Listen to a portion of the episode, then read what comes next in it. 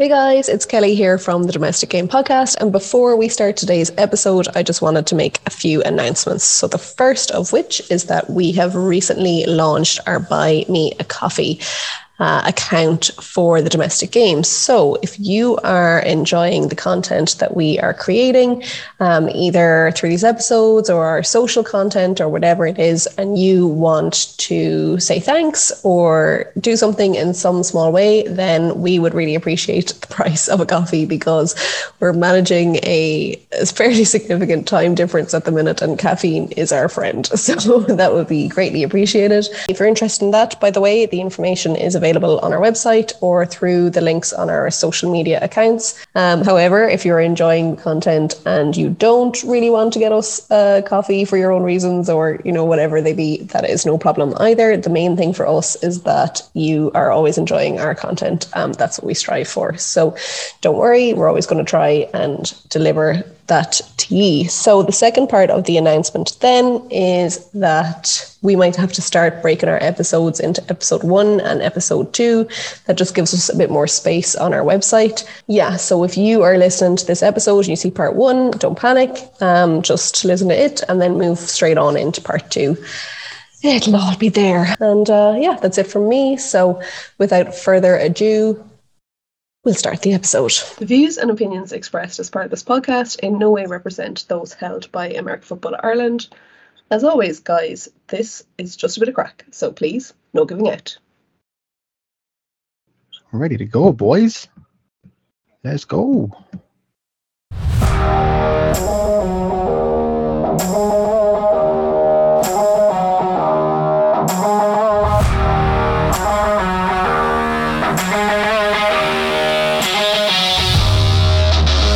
Hello and welcome to the Domestic Game Podcast where we bring you the insightful stories of all things American football here in Ireland.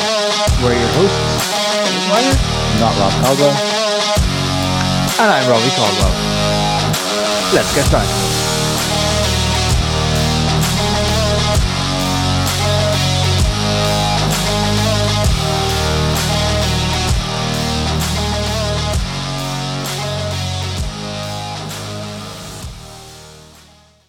Irma Gerd, Rebels UCD.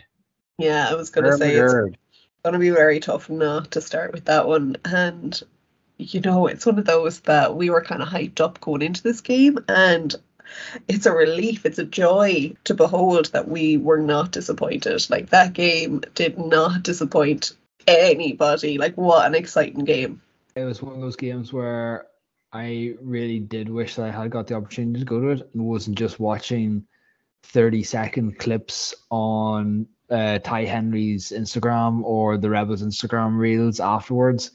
Um, I think it would have been a lot nicer to be there in person. But like I said in the previous episode, 18 holes around Slieve Russell Hotel called me and I answered. So I think uh, from this, possibly Joe or Kelly, I know Kelly, you're in Singapore at the minute, but if one of you want to take the take point on this, I'm happy to let you roll with it. Rob, you and me both. Like, oh my goodness, did I wish I was there? Uh, Joe, did you get to it? I couldn't get to it. We um, so uh, we had changed.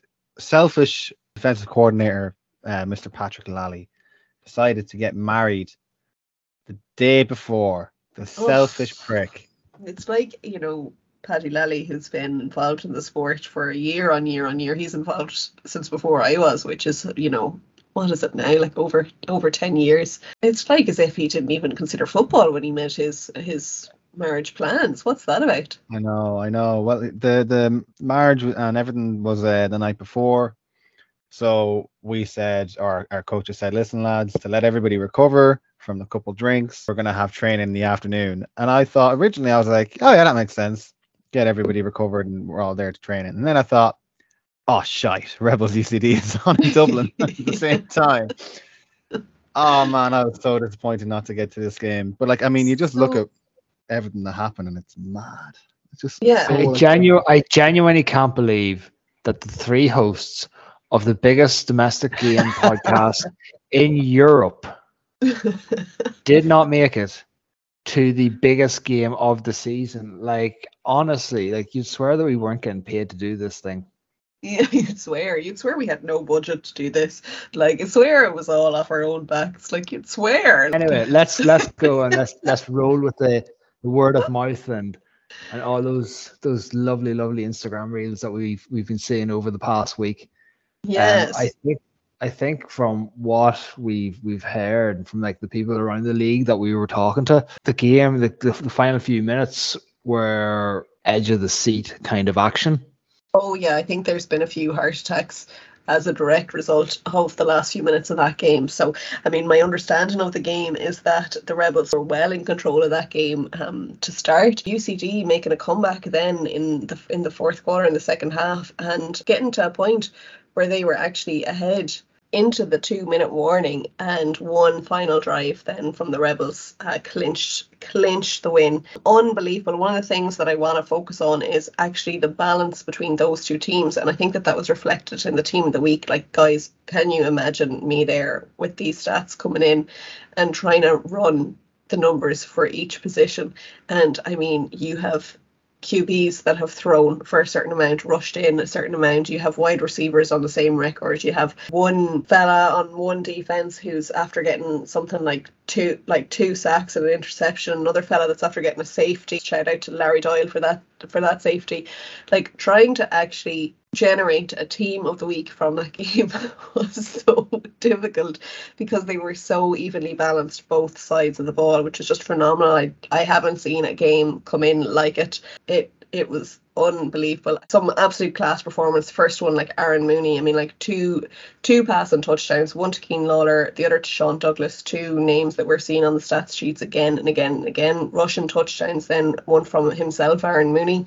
I don't know if that's one of his first rushing touchdowns of the season. He's not a a big rusher, Joe. Do you know anything on that? Yeah, so that is his first uh first rushing touchdown of the year. Yeah, that that I'm the exact same. When I saw his name pop up on the stat sheet, I thought, geez, there must be a mistake here. But no, I mean, look, you get the scores any way you can. If you're running them in or you're throwing them, it doesn't matter to the team at the end of the day. If you can use your body to to get six po- points on the board, you know that you're not going to Yeah. turn it down. Like, you know?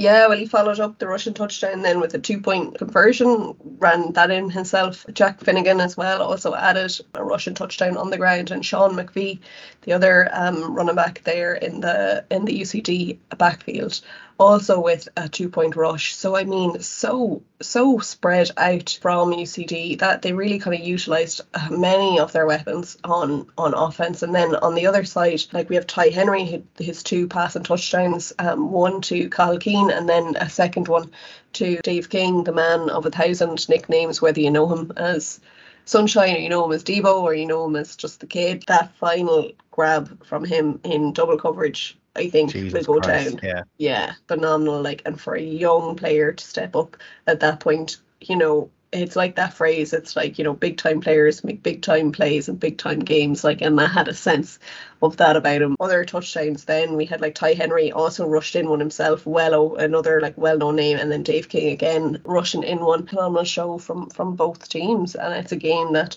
will surely be one one for the ages. Now, do we think that the uh, the UCD coordinators might be kicking themselves a little bit? Because from what I've heard is that after taking uh, taking the Yeah. lead late on in the game, with in and around two minutes or so to go, instead of just kicking the ball deep, going for a squib kick down the middle, which unfortunately ended up bouncing straight into one of the rebels' hands, giving the rebels a hell of a lot better field position than they would have if they were taking it from the back of the end zone. I actually don't think that they will be kicking themselves over that call. Like, I think that's a gutsy call. And, you know, it's something that we said on the last episode where we previewed that game, where we kind of said we predicted this game to be a close game because we didn't feel like either team had the mentality to get beaten by a large amount of points. And I think we saw that mentality, particularly with UCD, where they were down. Um, I think I'm for some reason it feels like it was like 24 to like one touchdown or something like that.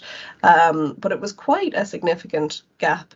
And at no point were they feeling like they were going to lose this game. They were always feeling like they're going to claw this back. And they did do that. You know, a lot of other teams would have dropped the heads at that stage and would have accepted the defeat and kind of looked towards like the next game or looked towards, you know, the final whistle. So UCD never lost that faith. And to go for that onside kick at that point is a gutsy move. It's a big move, you know, and they were really like they were just playing the whole game the entire time to win that game. And that's what they had in mind. If they were after doing it in, let's say, a bigger game, the other thing to remember is this is only this is still only a regular game and it wasn't a must win for either team. So it is the time to make plays like that and to make gutsy calls like that. If you're in a bowl, do you play it a bit differently? To be honest, probably. You probably do try to make that as difficult as possible for Ty Henry. I I know it's a case of oh well if it's a ball game you do it differently, but this was a game that realistically decided who was number one and who was number two. And as a result of that, you're deciding who gets again theoretically the easier playoff game playing your way into that Shamrock Bowl is what you want to do at the end of the day. And I think squib kicking it with a minute and a half left in the game that you've only just taken the lead in. I know, I, th- I think it was 28 6 at halftime. So honestly, again, I know we've said it already, but fair play to UCD for getting back into the game at all. But and your defense didn't give up a single touchdown pretty much the whole of the second half. But I don't care how much you trust your defense, you kick that ball as far as possible because at the end of the day, that Rebels offense can win a game and we saw it there. Only having to march was it 40 yards or something like that. Yeah. Like if you kick them back, even if it's an extra 20 yards or 25 yards from an actual like a proper kick, like that changes play calling so much. That makes things easier on you.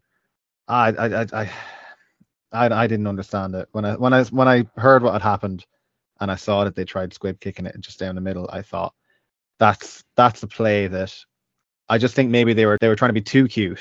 But it's one of those. Do you not think there's something to be said for trying to keep the ball out of Ty Henry's hand? And do you, do you know what I'm get, trying to say with that? Like, you know, with less, Yeah. with two minutes on the clock, and are you not doing everything that you can to keep But- the but ball that's out? thing. But that, It, that's it, that's wasn't. It wasn't as even that they they went for the onside. Like they, like it went further than you'd be aiming for an onside. So they weren't even in the position to challenge for the onside kick. It was more of a an issue of kick it low, kick it that's just bobbling, and but try and get the distance on it in order to try and eat up the clock, as opposed to getting back the possession of the ball. I wouldn't be trying to eat up the clock with a minute and a half to go against this Rebels team. If anything, I would be hitting it long, not maybe not trying to put it out the back of the end zone, try and drop it like to the to to the one yard line, something like that. If you if you have a good enough kicker, and just try and pin them back. I just don't give give them the space. Just as long just try and keep any passes or any catches that are made, make the tackles in play, that kind of way. I would prefer to go up against the likes of the Rebels on a longer pitch than a shorter pitch. yes. that's after that's after getting me people laugh at people laugh at my analogies and how I like present things, but they also understand it's like what I'm saying is true. The, these are facts. These are like these are the way people are thinking. It's just I have such such a way with words, quite the the wordsmith the words. that I managed to portray it in such a poetic manner that it Yeah. just it just captures your imagination. well, what I enjoy You're like you're like about it- Shakespeare. You don't make sense until you do until you do make sense, and then Yeah. Exactly, exactly. It's universal. And what I enjoy about it is how how deep, and especially because we can see it on video, how deep in your mind palace you go, right? To come out with like a very simple concept, and that's a truth. That's when you arrive to the world with the truth. So, yeah, uh, I, you know, with that in-depth, deep mind palace analogy, I think we can all agree. I think everybody listening to this can agree that they would prefer to face the the Rebels offense on a long pitch as opposed to a short pitch.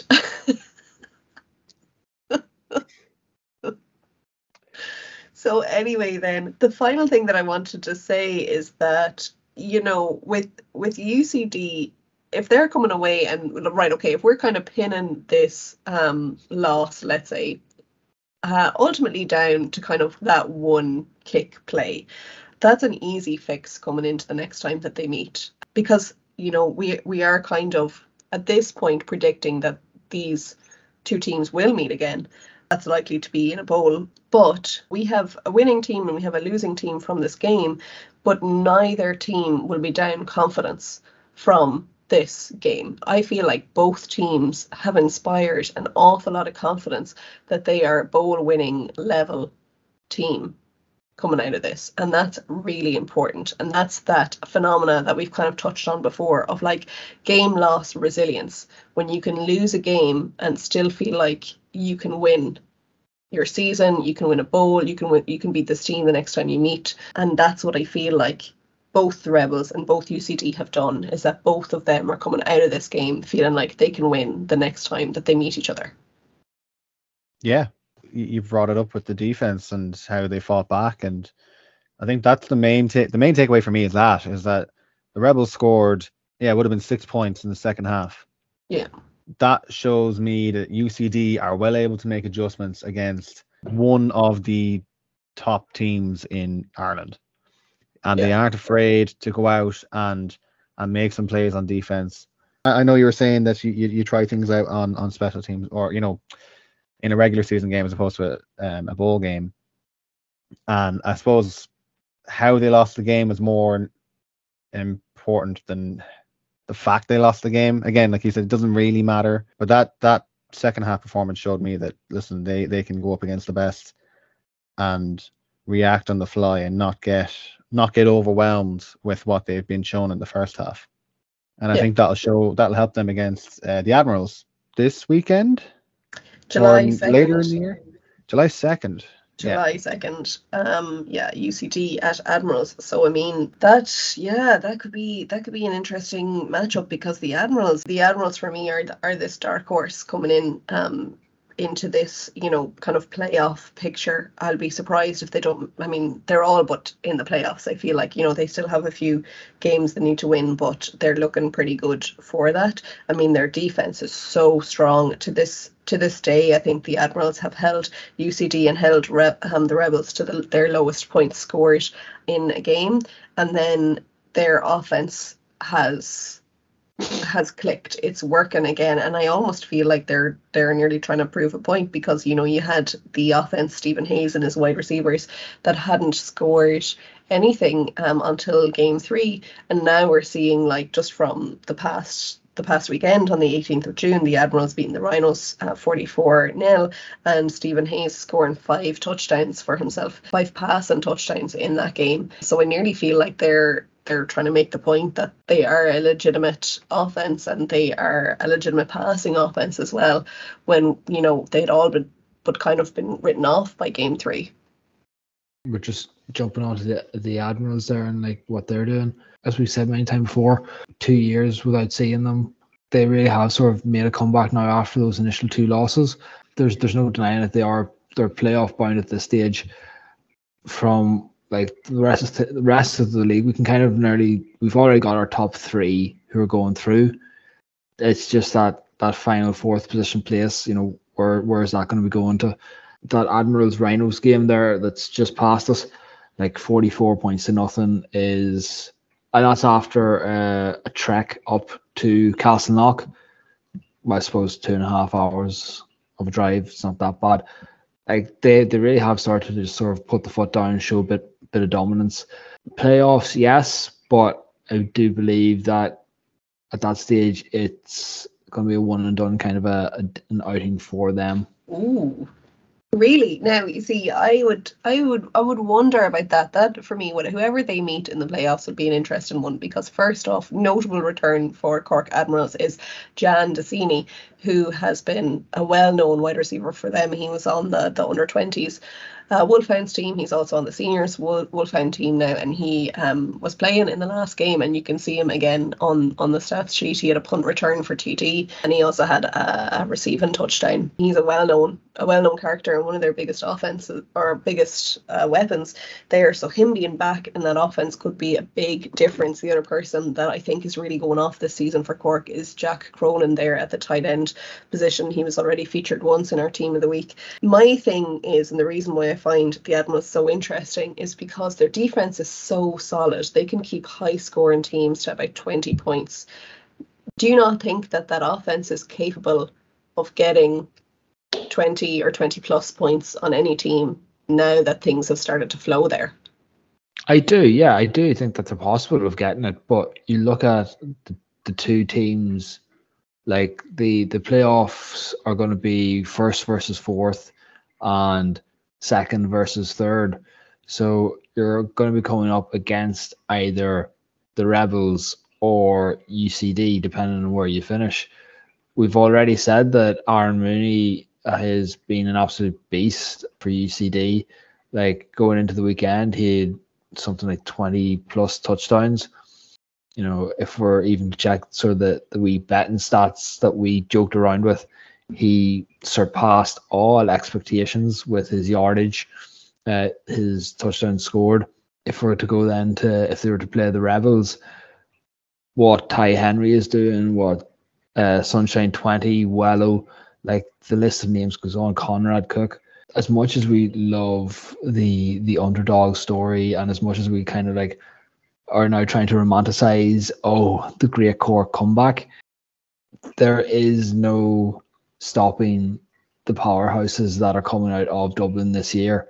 I would be the first one to like back nearly any team outside of the the southern capital. But in this situation, like prove me wrong, prove me wrong. It's, it's what I say whenever I like go in hard on a team. It's like prove me wrong. But in this case, until I see he is throwing up five TDs against the Rebels or shutting out UCD to you know no score, you just got to go with what the facts of the season have been so far. Yes, massive improvements from Cork. Yes, they've got some of their uh, past great players back with them, but the trajectory that the other teams is on is at such such a greater incline mm. and it has been at a continuous incline from the beginning of the season so the top two have already reached heights that other teams at this stage cannot ascertain and cannot achieve and as much as we'd love to see Cork in a Shamrock Bowl taking it home back to Cork it's it's not going to happen. I can't see it happening. You know, prove me wrong, Cork. If if you can do it, do it. More power to you. But to be honest, at this stage, like this late into the season, I haven't seen enough that will change my mind on this. Something that you touched on before, Joe, where you said like the the strength of schedule that the Admirals have faced kind of since those two losses hasn't been as as high as what um, the previous two games were. So that that kind of has to be taken into account. A little bit, yeah. I mean, at the same time, when they've been putting that many points up, like we again, first two games, we thought, oh Jesus, maybe this Admiral's offense isn't all that. I think I personally said Stephen Hayes, what's going on? But like, they've scored at least 20 points in every game they've played since then again, I know you said strength of schedule comes into account, but I uh I don't know. It, right. So the thing is, right? I think I think Cork could beat UCD in Cork. I think I think they could. I'm not saying they will. I'm not predicting that just yet. And if they win by 20 or more points, they would also get the second seed which means yeah. that they would be hosting UCD in the playoffs at home. Yeah. There's a there's a way for them to get in, and I'm not ruling it out. I'm not ruling Cork out of that until it's mathematically impossible for them, because I think they are a team that could do it because they've done it before. They've gone eight and zero. They've won the national championship when they weren't supposed to. So I'm gonna be on the other side of Robbie, and I'm gonna say, why not Cork? at this stage. Why not? I'm I'm sharing that view. Um, I have to say I'm I'm a no nowhere near ready to write Cork off at this point, and I do think that you've hit the nail on the head in that this UCD at Cork Admirals game is vitally important for how this playoff picture looks because exactly that it's really going to come down to the offense trust the Cork defense to hold UCD to about 20 points which is still a fine score for UCD to get. It's a fine score for any offense to get. So it's really going to come down to the Admirals office. Can you score more than 20 points? That's what the the Admirals have to be going into this with. It's like, can you score more than 20 points? What is it that they need to? So they need to beat UCD by 20 points. Is it oh, to gain the advantage over the head with the head to head? They need to they need to win the game by 20 or more points. By 20 or more points, yeah. Yeah. So So it, it- it's it's a difficult task. I'll say that. It, the the score line you'd probably be looking for is around 34-14. You're expecting UCD to score. Like I mean, you're looking for 30 points. I think it's a it's a big ask coming from the Admirals. Yeah, That's not to say is. that they won't do it. UCD will be fully aware of what's at stake, as will the Admirals, and this will be another another highly contested game. I have I have every every faith in that. So that's going to be an interesting one coming into the July second weekend. Let's uh, let's let's kick back a weekend. Let's Yeah, uh, let's let's- not go July 2nd, July 3rd. Let's bring it into next week's games. Actually, hold on. I mean, yeah, for, for the Premier Division, for the Premier Division. Well, I mean, we Not we still ahead of have games passed that we can that we can cover. Yeah, So- like let's not let's not gloss over that Jets Giants game. Raw.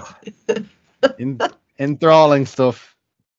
hear Oh. such feckers because in like to the Jets in fairness they're spread it out across their offense like Scott McLean is now uh, not involved in every single touchdown that the Jets have have scored. And in fairness that that stat had been broken a while ago but it was still only just so um in fairness we did see Scott McLean get two touchdowns one rushing one passing to Joey Howe. And then Thomas Atkinson Joey Howe and Declan Curran also all rushing one in. Ryan Beckett had an absolute monster day there for the Giants defense. And then for the Jets on the other side, it's not that they lied down by any means at all. Um, Ross McKenzie had, I think it was like something like three blocked kicks, which is friggin' phenomenal, and uh, some other stats there on defense. And then the other player that comes up a lot is this Francis Descausa who I don't know personally, but he comes up on their stats sheet a good bit from the Giants. So unfortunately, that's playoff hopes for the Giants gone and well and truly earned by the Jets. And that's all that I wanted to do to cover that. and we can move on to the next one then, if you're happy to move on to that one. But what about the the Panthers at Trojans game then on on the 18th of, of June, which finished Panthers 20, Trojans 23. 33. 33, sorry, yeah. Um, Trying to discredit them. I was Gonna actually, do that yeah. to the big T. Yeah. I will say that it is much easier to cover games when teams submit their stats. Um, not looking at any cat themed teams in particular, but um, no feline themed teams, but it is much easier to yeah to Or cover a game animals. When we have um, or horned animals when we have received stats. So um, that just means that we're naturally at a point where we have to look at the Trojans and the Trojans. I think it's true to form that them at home in Darramore Park is is a different beast altogether. From what I could see in the Panthers, Big Ben was back. I know Ray Burke was back, and I think he had a touchdown for himself as well. Um, unfortunately for them, Sean Goldrick is out. He's after breaking his thumb, so that's a huge, deep threat missing from the Panthers' offense. Even having two of their star players back from injury wasn't really enough to get it done for the Trojans, who are just in flying form at home at the minute. Their next game, July 2nd, is against the Knights. That is one that maybe will have a bit of competition about it given the history of those two teams but as the as the trojans start to move away from home do you think that they can keep this the, the winning ways going Well, like not to be disrespectful or anything, but I'm pretty sure we can all be in agreement that over the past few seasons that the the Knights pitch has nearly been like a home game for the Trojans. it was so needless like there was just so many things you could have said instead of that but no go on explain what do you mean Well, like Big T gets the W's, Big T gets the O line, Big T comes away with a suntan. That's true enough. Yeah, yeah, yeah. True enough. But do you not think that that's going to add to the to the level of competition that is going to be seen uh, at this game from July second? I mean, the thing with the Knights is, I think the Knights have a fantastic attitude, even though they don't have any wins yet. They're still getting stronger. It seems. You know, their their losses are getting better. They're coming up against the Trojans. I mean, it's going to be at Darramore. That's going to be a difficult shout, and there's a lot of competition there, a lot of history there. Do you not think that the Knights will rise to that occasion? No. Yeah, like I know I'm just here like trying to stoke fires and stuff, but I think that we started off with Big T losing, then losing again, then losing again, and when they started climbing out of the giant helmet, things took a turn for the better for them. There hasn't been any sort of turning point. I know you're saying like the losses are getting better, but when like when is losing better a thing? Both teams had started with a similar record. At a certain point, there was a great pivot from the Trojans in where they actually started getting wins, getting wins where you had to. The Knights haven't done that yet. They haven't. They they haven't put any wins on the board. As much as I like, like we done so much Rhino bashing over the season, you know, we completely forgot about the Cowboys. Like the Admirals were nearly rallied out of it by us at the start of the season, and look what's happened them. Whereas the Knights are bottom.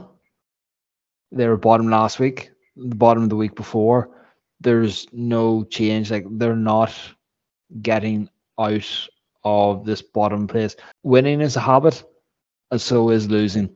So until they actually turn this around and get a win on the board, I I can't say that like you can lose better it's just something that like I, I don't know if anyone will ever walk away from a game and be like, oh well, we done really well, you know, uh, losing that game. It's like you have to win. You have to win. There comes a point in the season where it can't be acceptable to have just put in a good performance but have lost. You have to get the wins. And uh, at this point of the year, it's like they're clearly facing being relegated again for a second consecutive season.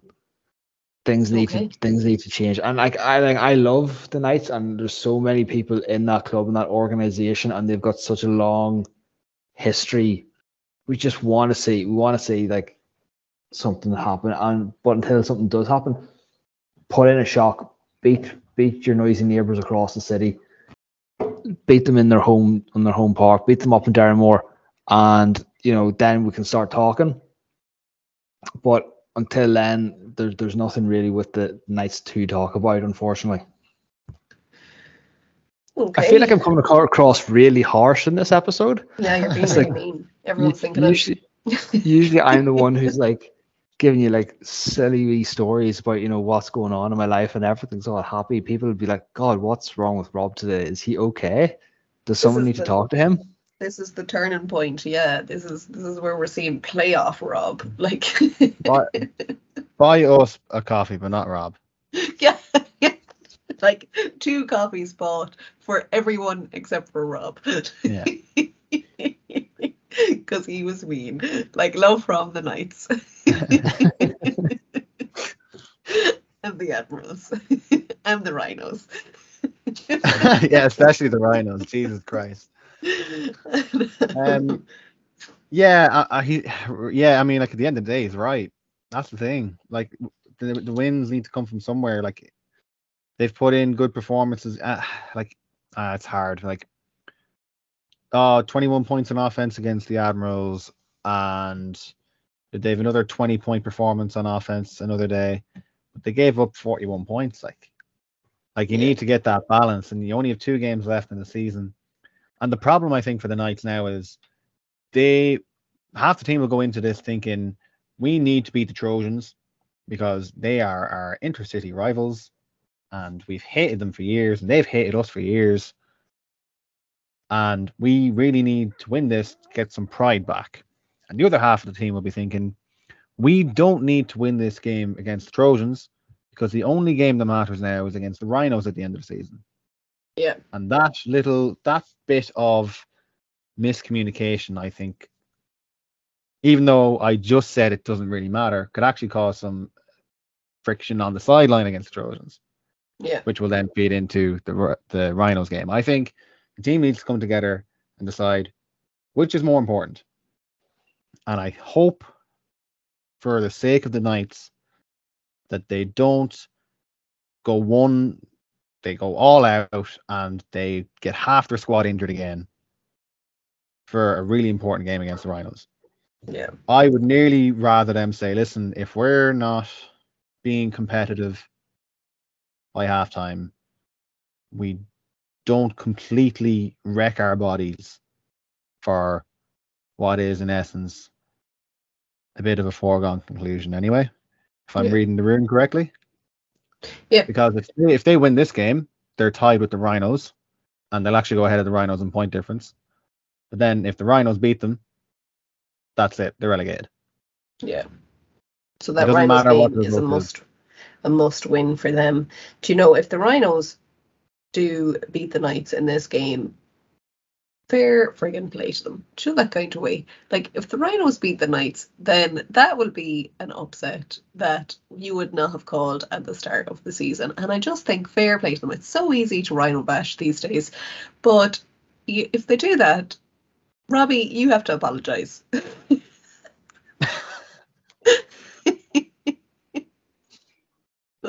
I stand by everything I say on this podcast. you will have to you will have to issue an official apology on headed paper to the rhinos if the rhinos beat the knights you, you will have to do that that's i think that's fair Well, no, like, like, like, honestly, like the way things have been going, I would not, like, I would not say that that is beyond the realms of possibility.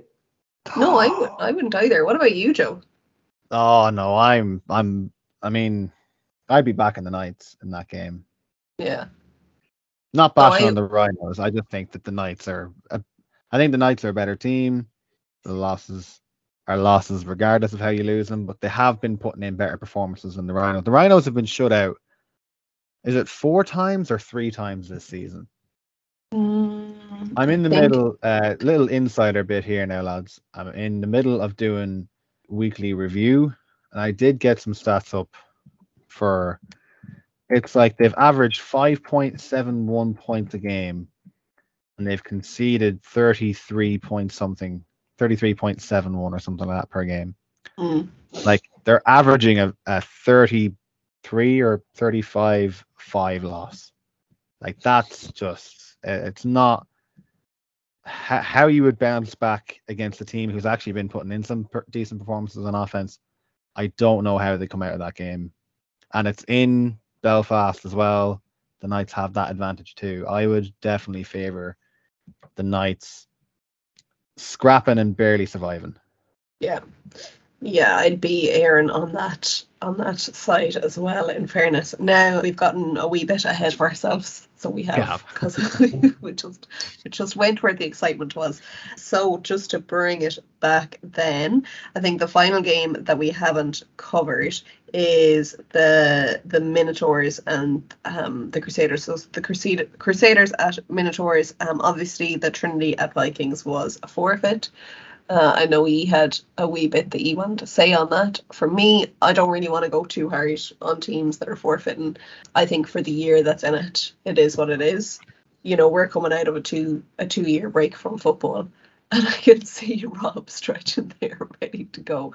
We're coming out of it. So before you start, we're coming out of a of a two year break from football. It was a big ask for a lot of teams to play, participate, and finish the season.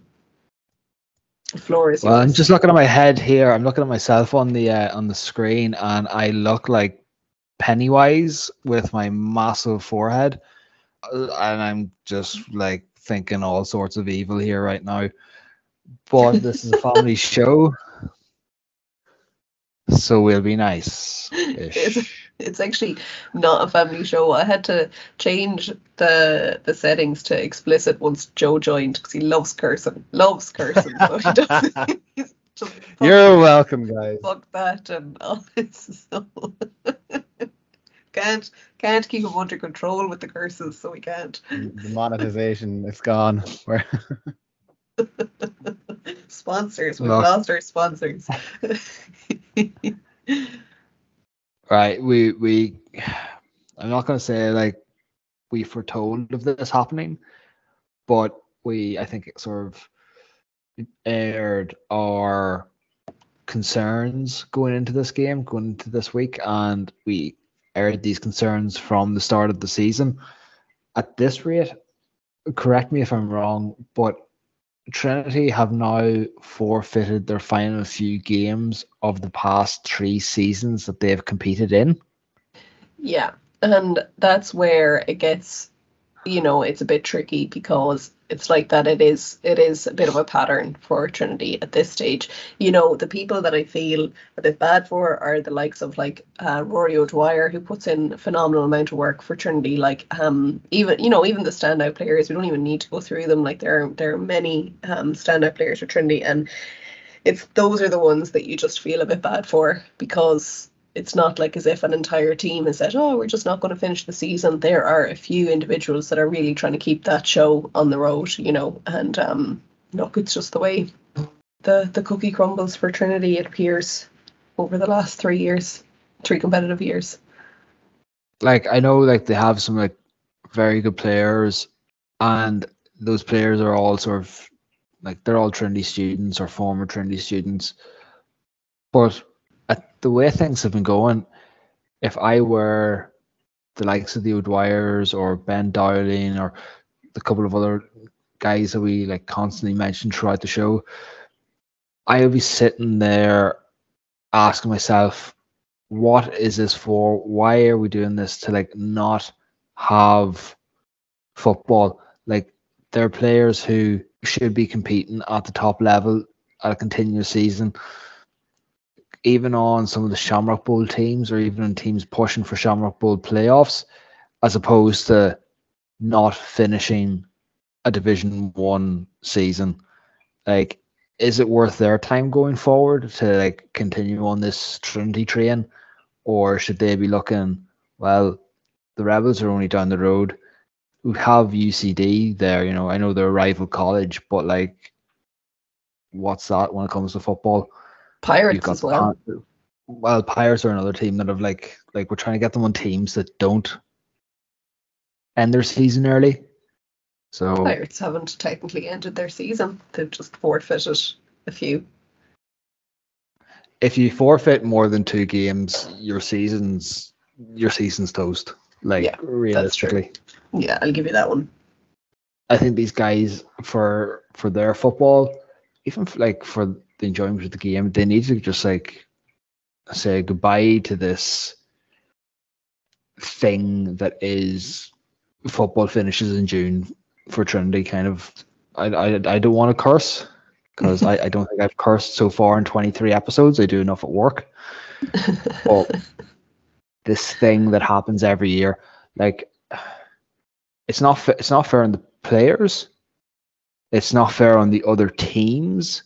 Like no, you're you're promised what what, what how many games see that division one now that division one has had two teams pull out of it. Yeah. All all f- so the four remaining teams all make it to the playoffs. Well like, this is exactly that's what... that's ball like like yeah. like no offense but you shouldn't make it to a playoff just because you're the only team there yeah. Well, that, I tell, you, I tell you, I tell you, I tell you, I tell you what it reminds me of. Community games under, I'm gonna say it was under sixes. Where everyone gets no, a medal. Surely not. Okay. I have, I, I have a bronze medal for the hundred meters. Do you know how many people were in that race? Two. There was three of us. Oh, well, two would have been even better. Two. Imagine getting a bronze medal in a two person race. it's like, oh well, there was two, but but uh, but they gave me the bronze. Just said, look, I just hadn't quite made it to silver. Like you were that far behind. It just got a DNF on it, like. over a hundred meters. I couldn't do it. Let's couldn't. But that reminds you of your community games under six. Okay. It it does. It does. It giving medals out just for participating. Yeah. It's like that's what kind of society is that? Yeah. Well, this is exactly what. I. Do you know what they should do? Do you know what you should do? Keep keep playing the season. Move the three top teams from Division Two let's have a fucking. Oh, there I cursed. I cursed. Ah, there we You got go. God. You got God. You did the of the thing. You did the thing. Part of the problem. Boo! I was Straight- yelling boo words. Straight knockout. Let's just go for it. Pull names out of a hat. You know, send uh, Mavericks down to the Crusaders. Send Minotaurs up to New Forge. Let's just go to war for the top Yeah. two, for the top remaining teams in it.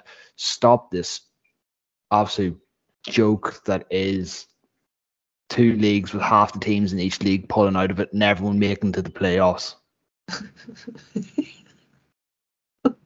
Someone needs to get him a Snickers. He's not himself. He's It's You like can do that by donating to us on our time. website. the what? time What? dynamic of this episode everyone who's who's who's out there listening so throughout this episode you can clearly see that it's it's midnight now here in ireland myself and joe get like gradually more tired looking and i get a lot more aggy whereas kelly starts off quite tired looking and aggy and then like starts picking up and perking up and gets all chirpy Yeah. so That's that's true because it's it's it starts at half five and then we're at we're at seven now. But yeah, uh, so we've launched a new campaign by Robbie a Snickers.com because he's he's not himself when teams forfeit the seasons. and we'd really appreciate it if everybody could buy Rob a Snickers. So Joe, as as the team or as the person here that's kind of most affected by this forfeit, you know, what is the what is the feeling in the Minotaurs camp about it? really not to um, not to speak. If I speak, I am in, in big trouble.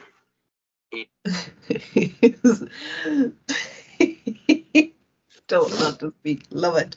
Okay, so let's leave it there and move on then to the Crusaders at Minotaurs. So, Joe, a fairly significant win for ye, a fairly convincing win for ye. What went right? What went wrong? How are you feeling coming out of it? I mean, it's a 34-7 win at the end of the day. You're always going to feel pretty good coming out of it. Still some things we need to work on. You know, we still, uh, I think we we kind of felt ourselves that, you know, it was a good day, but it wasn't a fantastic performance by any means. Obviously, a lot of people popped up on the on the, the stat sheet. Jack Lynch, Dan Croon scoring receiving touchdowns from myself. Myself and Andrew Patton uh, punched in a touchdown on the ground. I think we totaled like six interceptions. Yeah, Peter Um, Dempsey. P- Peter Dempsey do be that guy. He does be um, that guy. He he does be. Um, I think he's got like seven, six or seven on the year now.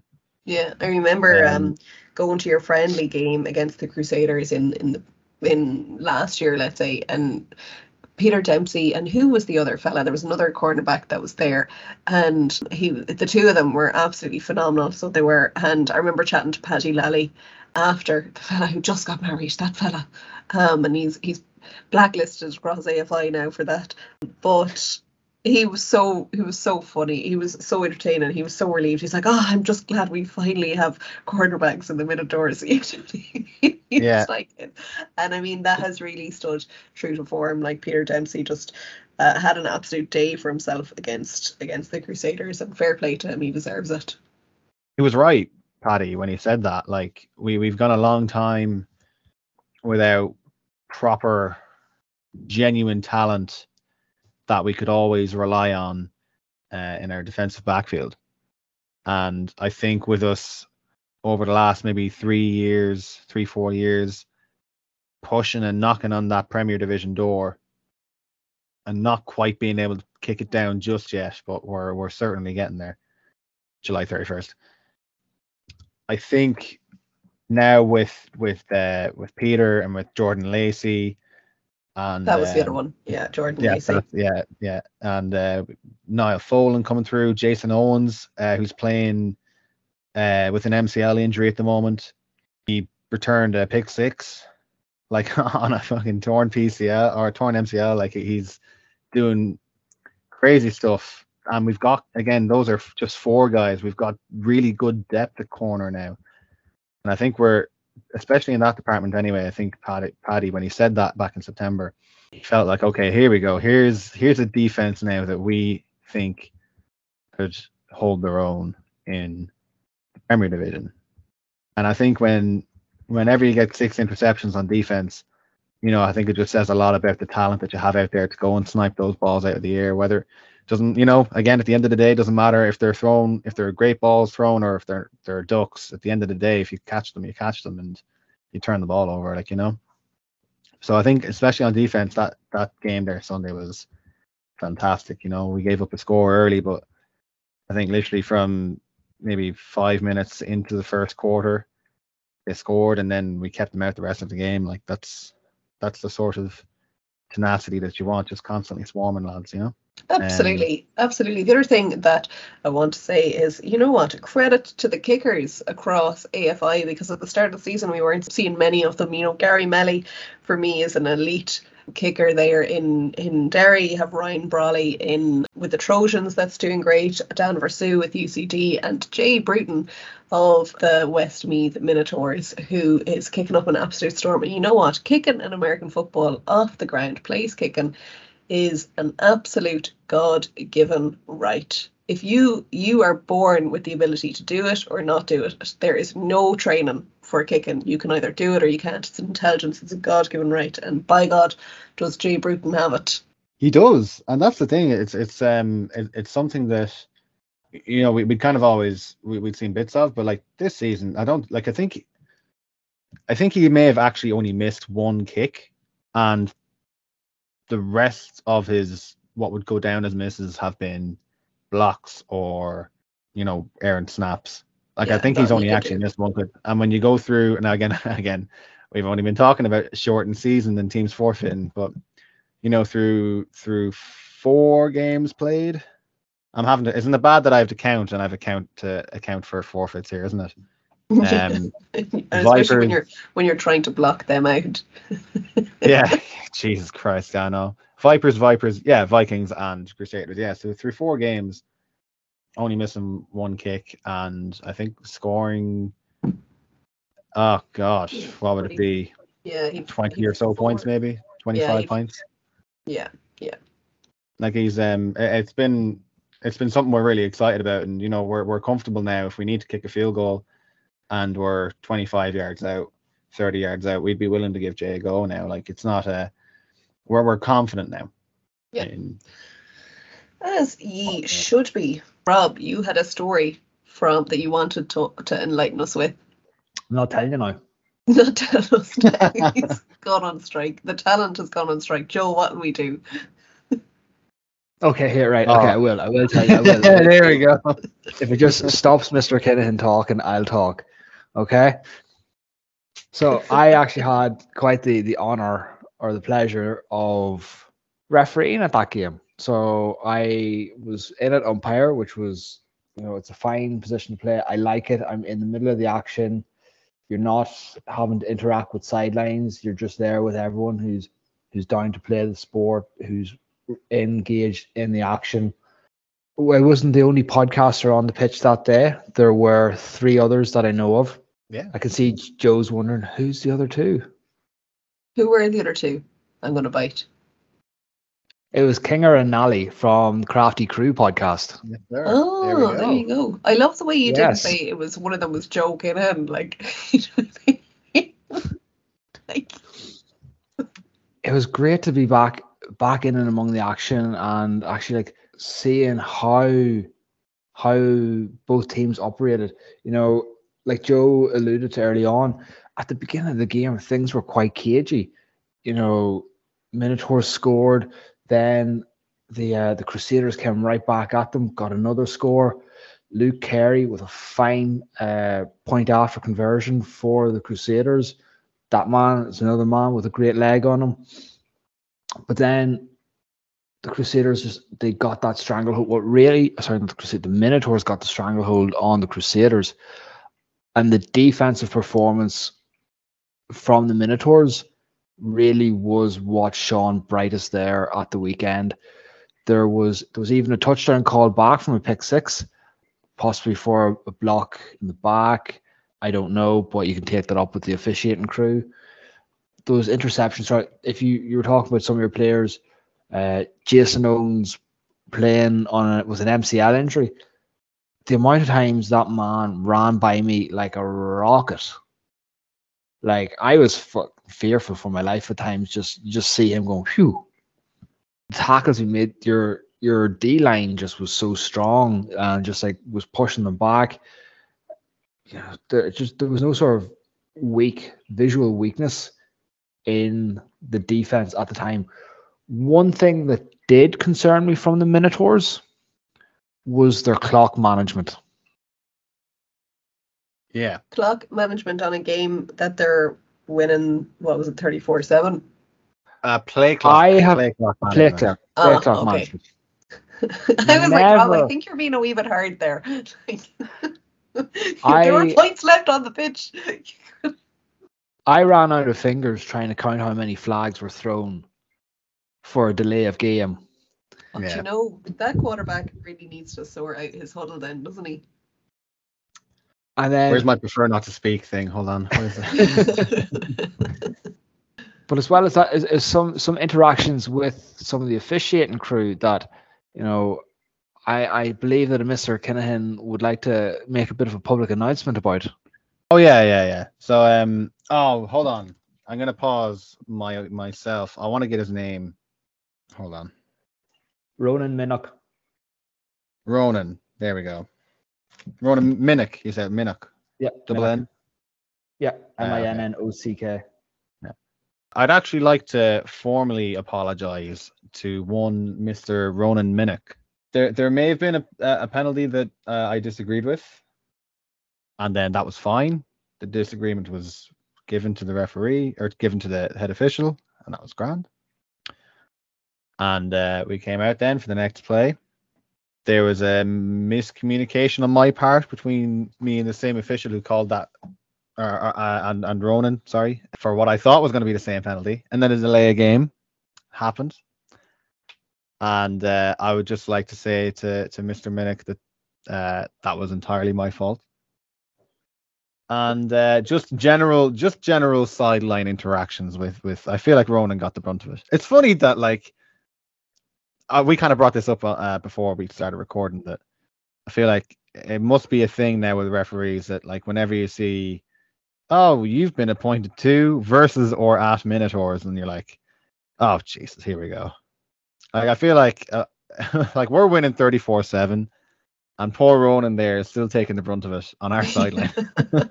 Just like needless. So yeah, there you go, Ronan. And we've actually started a campaign on the domestic game. It's buy Ronan a pint. Dot com. Uh, so if anybody would like to buy Ronan a pint, I, I feel like we should be the first donators there. I'll make sure we. we to apologise to poor Ronan.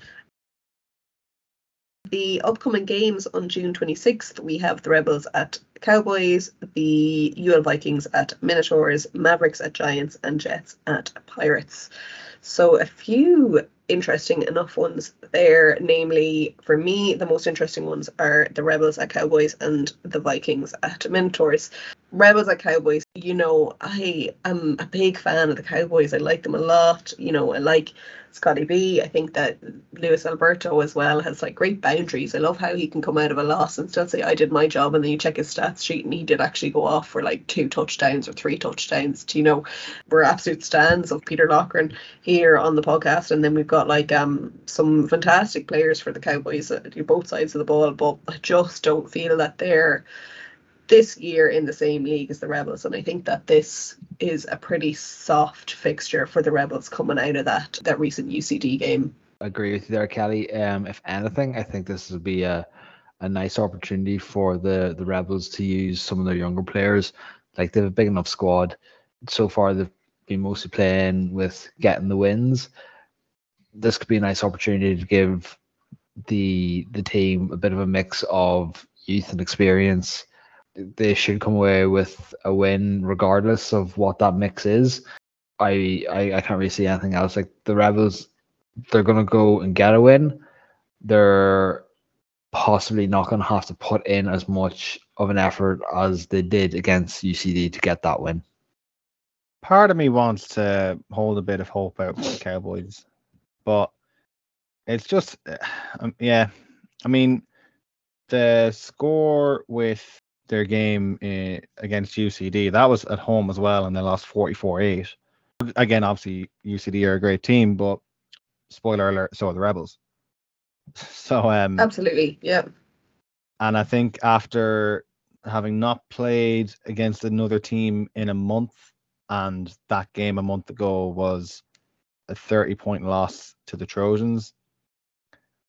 I just don't see how the Cowboys can motivate themselves to a win or a good enough performance for a win here. I think maybe the, the last string of hope to a playoff appearance is in there, but I don't know if every player holds that. And if not every player holds that, then the team doesn't hold it. So Yeah. that's it's only it's only the rebels, really, isn't it? That was, I- a very long way of saying the rebels. yeah, but no, I, I agree with you. And again, I think it's that phenomena of like game loss resilience. And I feel like the Cowboys just seem to lose a lot of their belief and their drive after that game against UCD. They got that they got beaten. They didn't really seem to to ever really bounce back, which is a shame. And I can't see the Rebels being the fixture that that they do that for, unfortunately.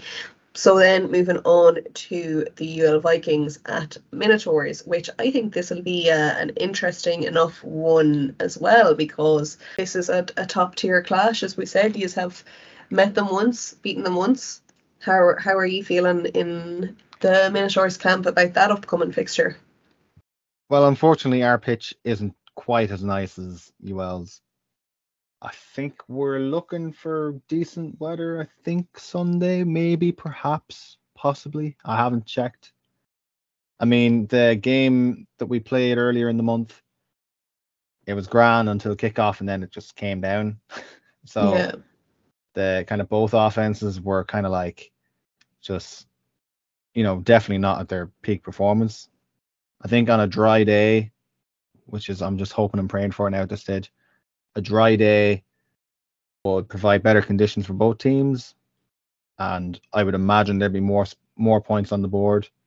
Definitely from us anyway. We kind of know what we've seen from the Vikings. The Vikings defense, we we will say that, or I will say anyway, that they did have a, a good pass rush, but I think in the the weeks that have gone by since then, we we figured out what works and what doesn't, and we figured out a way to uh, to combat that.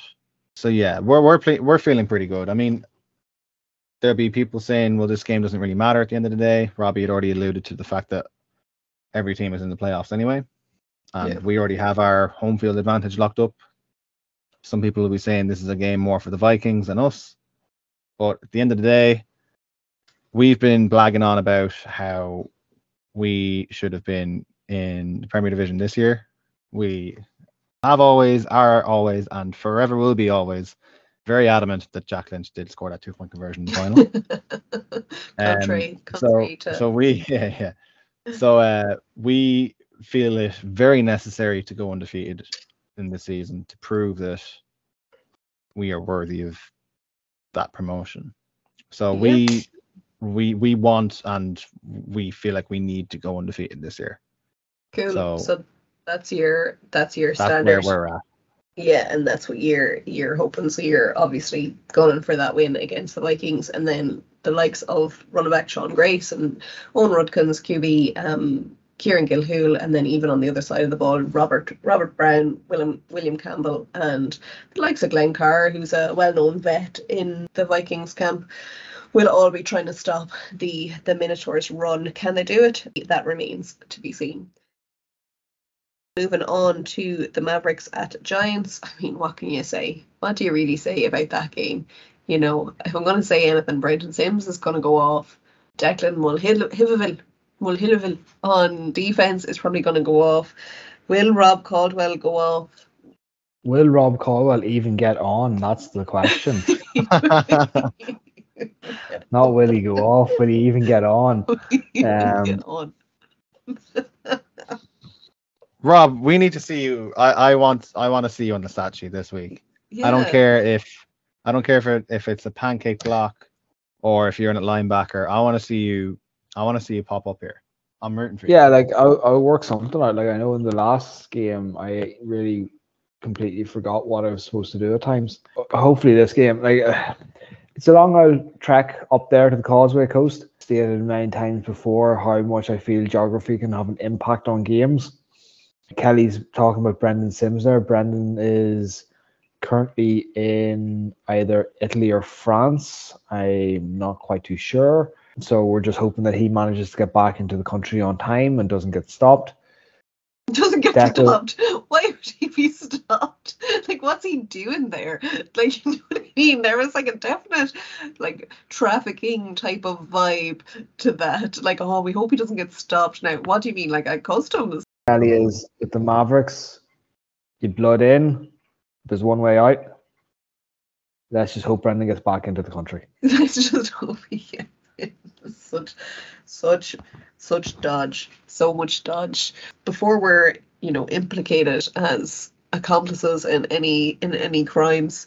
I mean, is there is there much more to say on that? I think the likes of Ross McKenzie and Francis Descausa, who we've mentioned already, will have good games. They have consistently good games. Doesn't depend who they're playing, but you know, Mavericks pretty much have that wrapped up. Mavericks are are preparing for a bowl appearance, and and the Giants, unfortunately, are not. Their their bowl hopes are now are now finito. So a lot more to play for for the Maverick side, and I don't see that really being a a, a hotly contested scrimmage.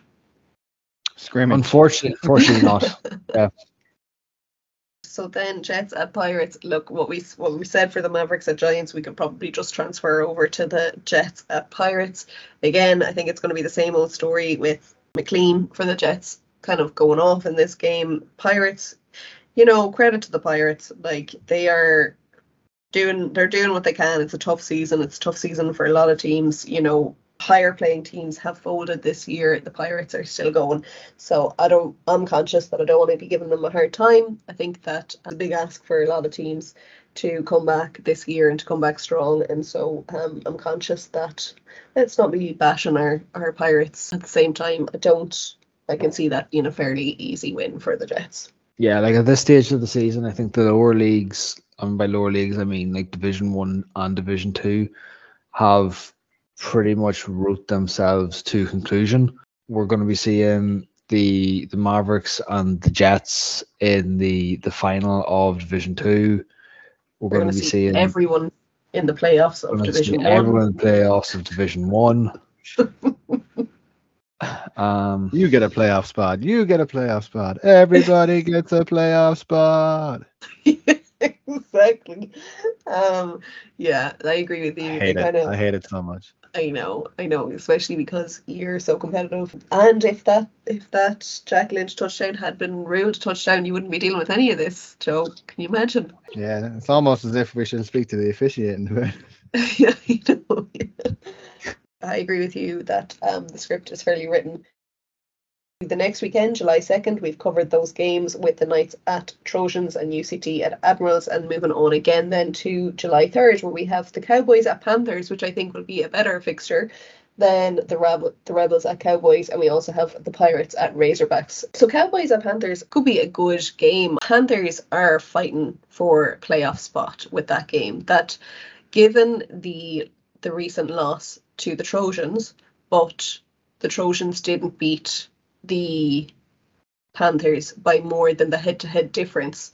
This win, this game for the Panthers, the Cowboys at Panthers, becomes an absolute must win for them for their playoff hopes to remain alive. I think they can actually make the playoffs off this game, but they're also relying on the Trojans being beaten by the Cork Admirals. Is that right? No, no, No. Actually, here's the interesting part. Now, this is what you all came for. This is this is why I'm here. this is the show. This is the this is the entire show. Yeah. Sorry, I need to catch up on what you said. Actually, to be sorry, yeah, you're right. Um, yeah, yeah. Sorry, what you said was correct. My bad. It's listen. It's it's it's half twelve. Uh, I it's late. It's I'm tired. It's it's late. I'm tired. It's late, and I think it's one of those because we were trying to. I think there's a few of us. There was myself, yourself, and the AFI Insider that Yeah, were yeah. trying to trying to do like roads a road to playoffs for most teams, but without knowing the outcome of the Panthers at Trojans, it was too difficult because with that game, not knowing how that goes, there were so many streams and avenues still open mm.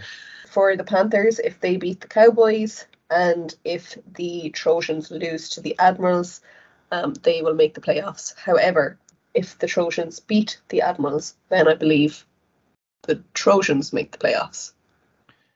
If the Trojans beat the Admirals, And then win their um, uh, well, if the Trojans beat the Admirals, but if they they well, they have to beat the Knights as Yeah. well. Yeah. Um, but there's also a, a lovely little scenario. That's what I was trying to interfere with. My stupid brain getting ahead of itself. If the Trojans lose to the Knights, but beat the Admirals, and the Admirals also lose to UCD, then the head-to-head goes three ways because the Panthers, Trojans, and Admirals would all be four and four. Mm. So the Panthers are safe with the head-to-head, um, if it's if they're only tied with the Trojans, but if they're tied with the Admirals, then they're actually in a lot more danger because they lost by 22 points to the Admirals, so they would be on like a minus six points difference between those two other teams. So the Trojans, if oh god, this is so hard to break down when I'm not writing it out. the Trojans beat the Admirals by more than 10 points and those three teams finished four and four, then the Trojans and Admirals would get through, not the Panthers. wow. If the Trojans go, if any team goes five and three, They're in. um, Yeah, it's they're in. record. Yeah. And if any team goes three and five, I think because the Admirals and Trojans play each other, if any if any team goes three and five, they're out. Yeah. I think there's also still technically a way that the Cowboys can get in, which is why I have not put in the little three beside their names on the the reviews so far. There's still a mathematical way for them to get in, which I think is Yeah. crazy. Three indicating that they would be omitted from the playoffs, just for context. Yeah, that's mad. I had thought that the Cowboys were were out, but there you go. They still have an outside shot of of making it to playoffs still. So I mean, I'm not predicting that either. I'll say that. what is it like? No they the if Cowboys, the Cowboys but- wanted to win, they'd have to beat the Rebels and beat the Panthers. Is it? Yes, and they would then also rely on Trojans losing to the Knights and to the Admirals. so yeah, it's it's one of those. The way how the playoff picture has looked, there's a lot of things relying on a lot of other things. I think the with the Trojans and the Panthers, is it that the best they can finish is four and four, and it's just about how they do that. Whereas the Admirals at the minute can actually win by wins, by number of wins. They're the only team that's in the position of winning by number of wins. Is that right? Uh, well, no, the Trojans can finish five and three if they also if they beat the Knights and the Admirals. Yes, that's correct. So then they would also get through on points. Yeah, Yeah, yeah, yeah.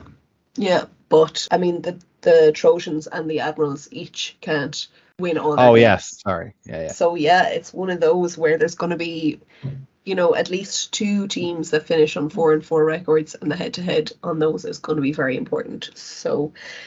Yeah, don't really know what, what more you can say on the playoff picture. It's an exciting one and a lot of things relying on it. I'm just glad that we have some tie breaking situations because I can remember there was one time years ago where it was total points scored was the tiebreaker and UCD had played I think the Panthers back when the Panthers had only just rebranded and had beaten them in two games by like 50 points and made it into the into the playoffs even though they they'd uh an actual head to head there was other teams that had beaten them in in that way so um the the bylaws were since changed after that but anyway I digress I'm just glad there's teams competing for playoff spots.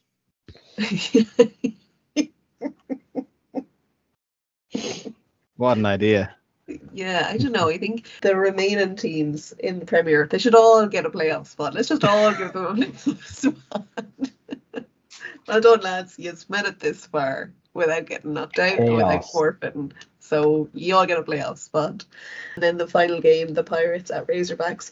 And again, I think the Razorbacks' hopes are now are they gone? They're gone. I think no, wait, they're not gone. If the Jets lose to the Pirates on the 26th, then the Razorbacks can still make the bowl as long as they beat the Pirates, but I don't see realistically don't see that happening. So it's all but gone for the Razorbacks, but still a phenomenal season for them. And as far as I'm aware, the best season in their club's history. So fair play to them. Yeah, and that's what you want to see continuous growth from clubs. Before we move on, uh, if we're moving on, I'll just say that if any teams in those July 2nd, July 3rd games are playing kind of like a, a night game or a later kickoff, just give page the AFI page or myself a shout. Just want to do something different graphic wise for July 4th weekend, date that's in it, the time of year that's in it. TLDR, just give us a shout if you're kicking off later. Yeah, I think we're moving on, and by moving on, I think that's the end of the episode. moving on to the end of the episode. the two E have a time. have a bed to get to. I think Rob has been all but asleep for the last twenty minutes. Asleep with your no, eyes I open. was wide awake. If anyone, I, I, I, I'm gonna, I'm gonna like let let the audience in behind the curtain here. Now, I am a big coffee fan. Okay, like I, I love coffee. Okay, and I was actually working in Cork on Monday. Like morning to Cork, I was in the van for eight and a half hours. And when I was in Cork, there was this one specific coffee shop, Izz Cafe. So I Z Z space cafe. And it is a cafe. So it's it's actually it's um it's a coffee shop and it's run by a Palestinian family and it's all uh, Palestinian coffee that they bring over and you know made in the traditional Arabic way. This was going to be my highlight of like Cork. Uh, I was so looking forward to getting down there to, to work and then to like have my lunch break and drink coffee. But the coffee shop is closed of a Sunday and a Monday, and I didn't get my coffee. I tell you what, admirals, admirals, if any of you want me to get on board the admiral ship, send me off a wee bag of the coffee. We're just saying that because of the time difference, coffee would make recording a lot easier. So if anybody out there wants to buy us a coffee, Please do. We, we really need it. Thank you for joining us on another episode of the Domestic Game Podcast. We've been your hosts, Kelly Dwyer. and I'm Robbie Caldwell. And I'm Robbie Horlock. Peace.